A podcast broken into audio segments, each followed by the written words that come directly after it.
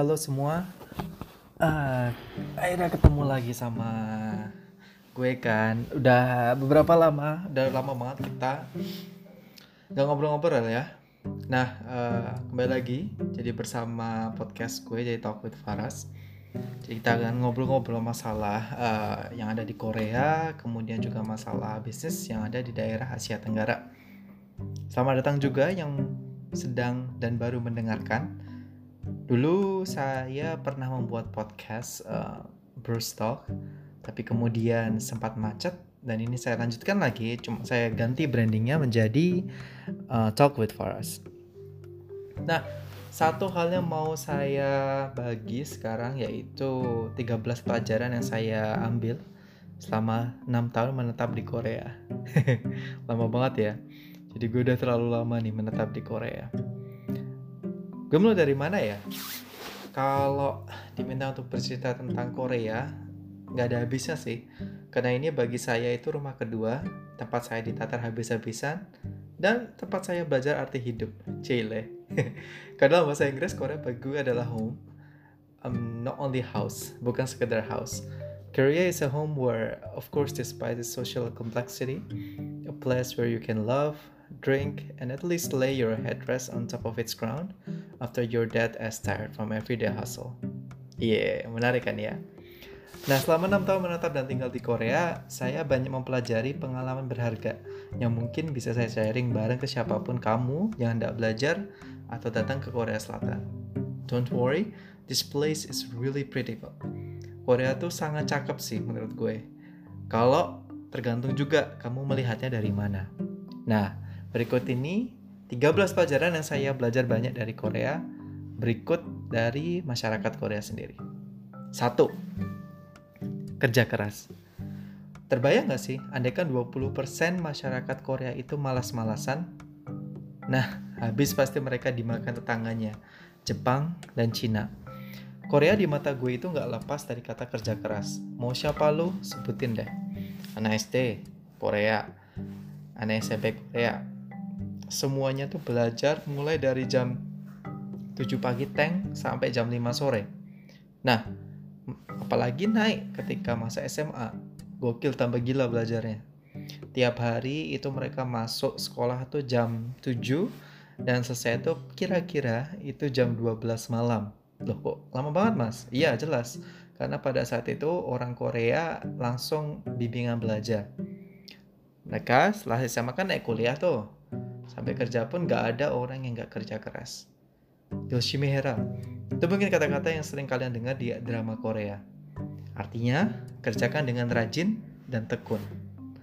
Nah, saya mau cerita dua hal. Pertama, saat saya kuliah di Korea University, dan kedua, saat saya sekarang berada dalam atmosfer dunia startup di Korea. Saat saya dulu menempuh kuliah, gue jurusan teknik sih, jadi dalam dunia perteknikan, nggak ada yang namanya melewatkan hari tanpa belajar. Nah, oke, okay, maybe I'm nerd. Mungkin karena saya nerd, I do agree. Tapi maksud gue itu baik itu orang dari luar Korea pun, ketika mereka datang ke dunia perkuliahan, dunia pendidikan Korea, dan berada dalam bangku kuliah, yang tadinya males-malesan dapat dipastikan mereka akan jadi sangat rajin dalam waktu satu tahun. Ya rata-rata 6 bulan sih sebenarnya langsung pada rajin yang tadinya IP-nya itu hanya sekedar 3,2 menjadi 3,9. Nah, perlu diingat ya, IP maksimum di perguruan Korea itu biasanya 4,5. Jadi sangatlah banyak. Tiap hari perpustakaan kampus selalu buka 24 jam penuh dalam 7 hari. Bukan hanya itu untuk berada di perpustakaan dan ruang belajar kampus pun, terkadang tuh kita perlu booking dulu sih. Awal-awal waktu alias nggak bisa mepet. Nah, begitu juga halnya dalam dunia startup. Saya sekarang bekerja dan uh, sedang mendirikan startup di bawah naungan Seoul Global Startup Center, sebuah inkubasi startup di bawah wali kota Seoul. Ya, sama pula ada 32 startup di sini dan semuanya jarang-jarang banget ada yang pulang sebelum jam 9 malam. Tiap hari. Nah, keren nggak Korea? Di mata saya bagian ini nggak cuma keren tapi super seksi. Asik. Uh, jadi gokil lah. Nah, nomor dua, yang saya belajar juga itu prinsip lo lo gue gue. Nah, kalau ini sih menjadi bisa pro dan kontra ya. Nanti mungkin beberapa ada yang bilang kok Mas Faras jahat banget sih? Enggak enggak gitu. Nah, saya saya jelasin. Nah maksud saya dalam poin ini adalah orang Korea itu nggak peduli dan prefer mikirin diri sendiri. Karenanya entah ente mau beda agama beda ras beda pendapatan mau pelihara anjing kayak mau pelihara kucing atau apa pun itu asal tidak mengganggu ruang personal mereka mereka fan-fan aja happy Memang tidak heran ketika kamu mau jatuh di ruang publik pun jarang-jarang orang Korea akan bantu kamu. Misalnya nih tiba-tiba kamu jalan, set, kepleset kan. Nah, ya nggak akan jar ya mungkin ada sih beberapa orang yang akan bantu kamu tapi nggak akan uh, ter apa ya terbuka uh, kayak semacam kisah klasik di drama begitu kamu jatuh eh Namjoon yang nangkep. Eh Namjoon yang nangkep kamu. Seneng dong. Nah jadi uh, kalau kamu mau sholat mau ngaji mau melakukan ritual ibadah apa pun ya diperbolehkan di Korea. Asal ya tadi bilang baik-baik dan jelas uh, kamu sedang melakukan apa? Itu aja sih. Nah nomor tiga kemudian itu sistem transportasi umum yang gokil. Maksudnya apa nih? Uh, kalau kamu mungkin datang ke Korea pernah dengar istilah timani. Nah, Timan ini sebenarnya merujuk pada satu kartu transportasi di Korea yang bisa itu dengan sekali isi kamu bisa menggunakan transportasi umum di Korea mana pun. Mulai dari subway, bis, sampai taksi. Beberapa tempat wisata bahkan sekarang itu uh, bisa akses pakai Timani. Jadi uh, apa pun, di transportasi umum di Korea itu sangat sistematis dan keren lah jadi dari jalur subway-nya tuh yang ke mana-mana bisa. Jadwal kapan berangkat dan kapan turun yang jelas itu ada. Sistem pendeteksi mana jalur yang macet, mana yang enggak juga ada. Sudah menjadi ciri-ciri sistem transportasi umum di Korea. Nah, kamu kalau misalnya tinggal uh, datang ke Korea, saran saya satu hal pertama yang harus kamu lakukan itu beli kartu Timani. Jadi kamu beli turun dari Incheon International Airport, kamu datang aja ke Mart dan beli langsung minta timani murah kok harganya cuma 2000 langsung kamu top up deh 10.000 uh, eh, won. Wah itu bisa jalan ke mana-mana itu kamu. Nah nomor 4 keamanannya wah ini keamanan juga mungkin perlu ditiru ya tok tok halo kamu uh, yang bekerja di kepolisian eh atau keamanan. Nah, ini saat berpergian di Korea itu kalau misalnya kamu nih ada masalah ketinggalan tas, HP hilang, kamera jatuh atau kacamata jatuh, nggak usah khawatir. Ada 90% kemungkinan barang kamu tuh masih utuh di situ. Saya bilang 90% ya, karena 10% itu kemungkinan hilang ya masih mending lah kalau di Indonesia kan angkanya dibalik jadi 90% kemungkinan hilang 10% kemungkinan selamat. Nah uh, kemungkinan kalau kamu barang kamu hilang jangan khawatir. Kamu tuh langsung pergi aja ke Lost and Found Center di any subway or any bus station tuh ada satu center untuk uh, barang yang hilang.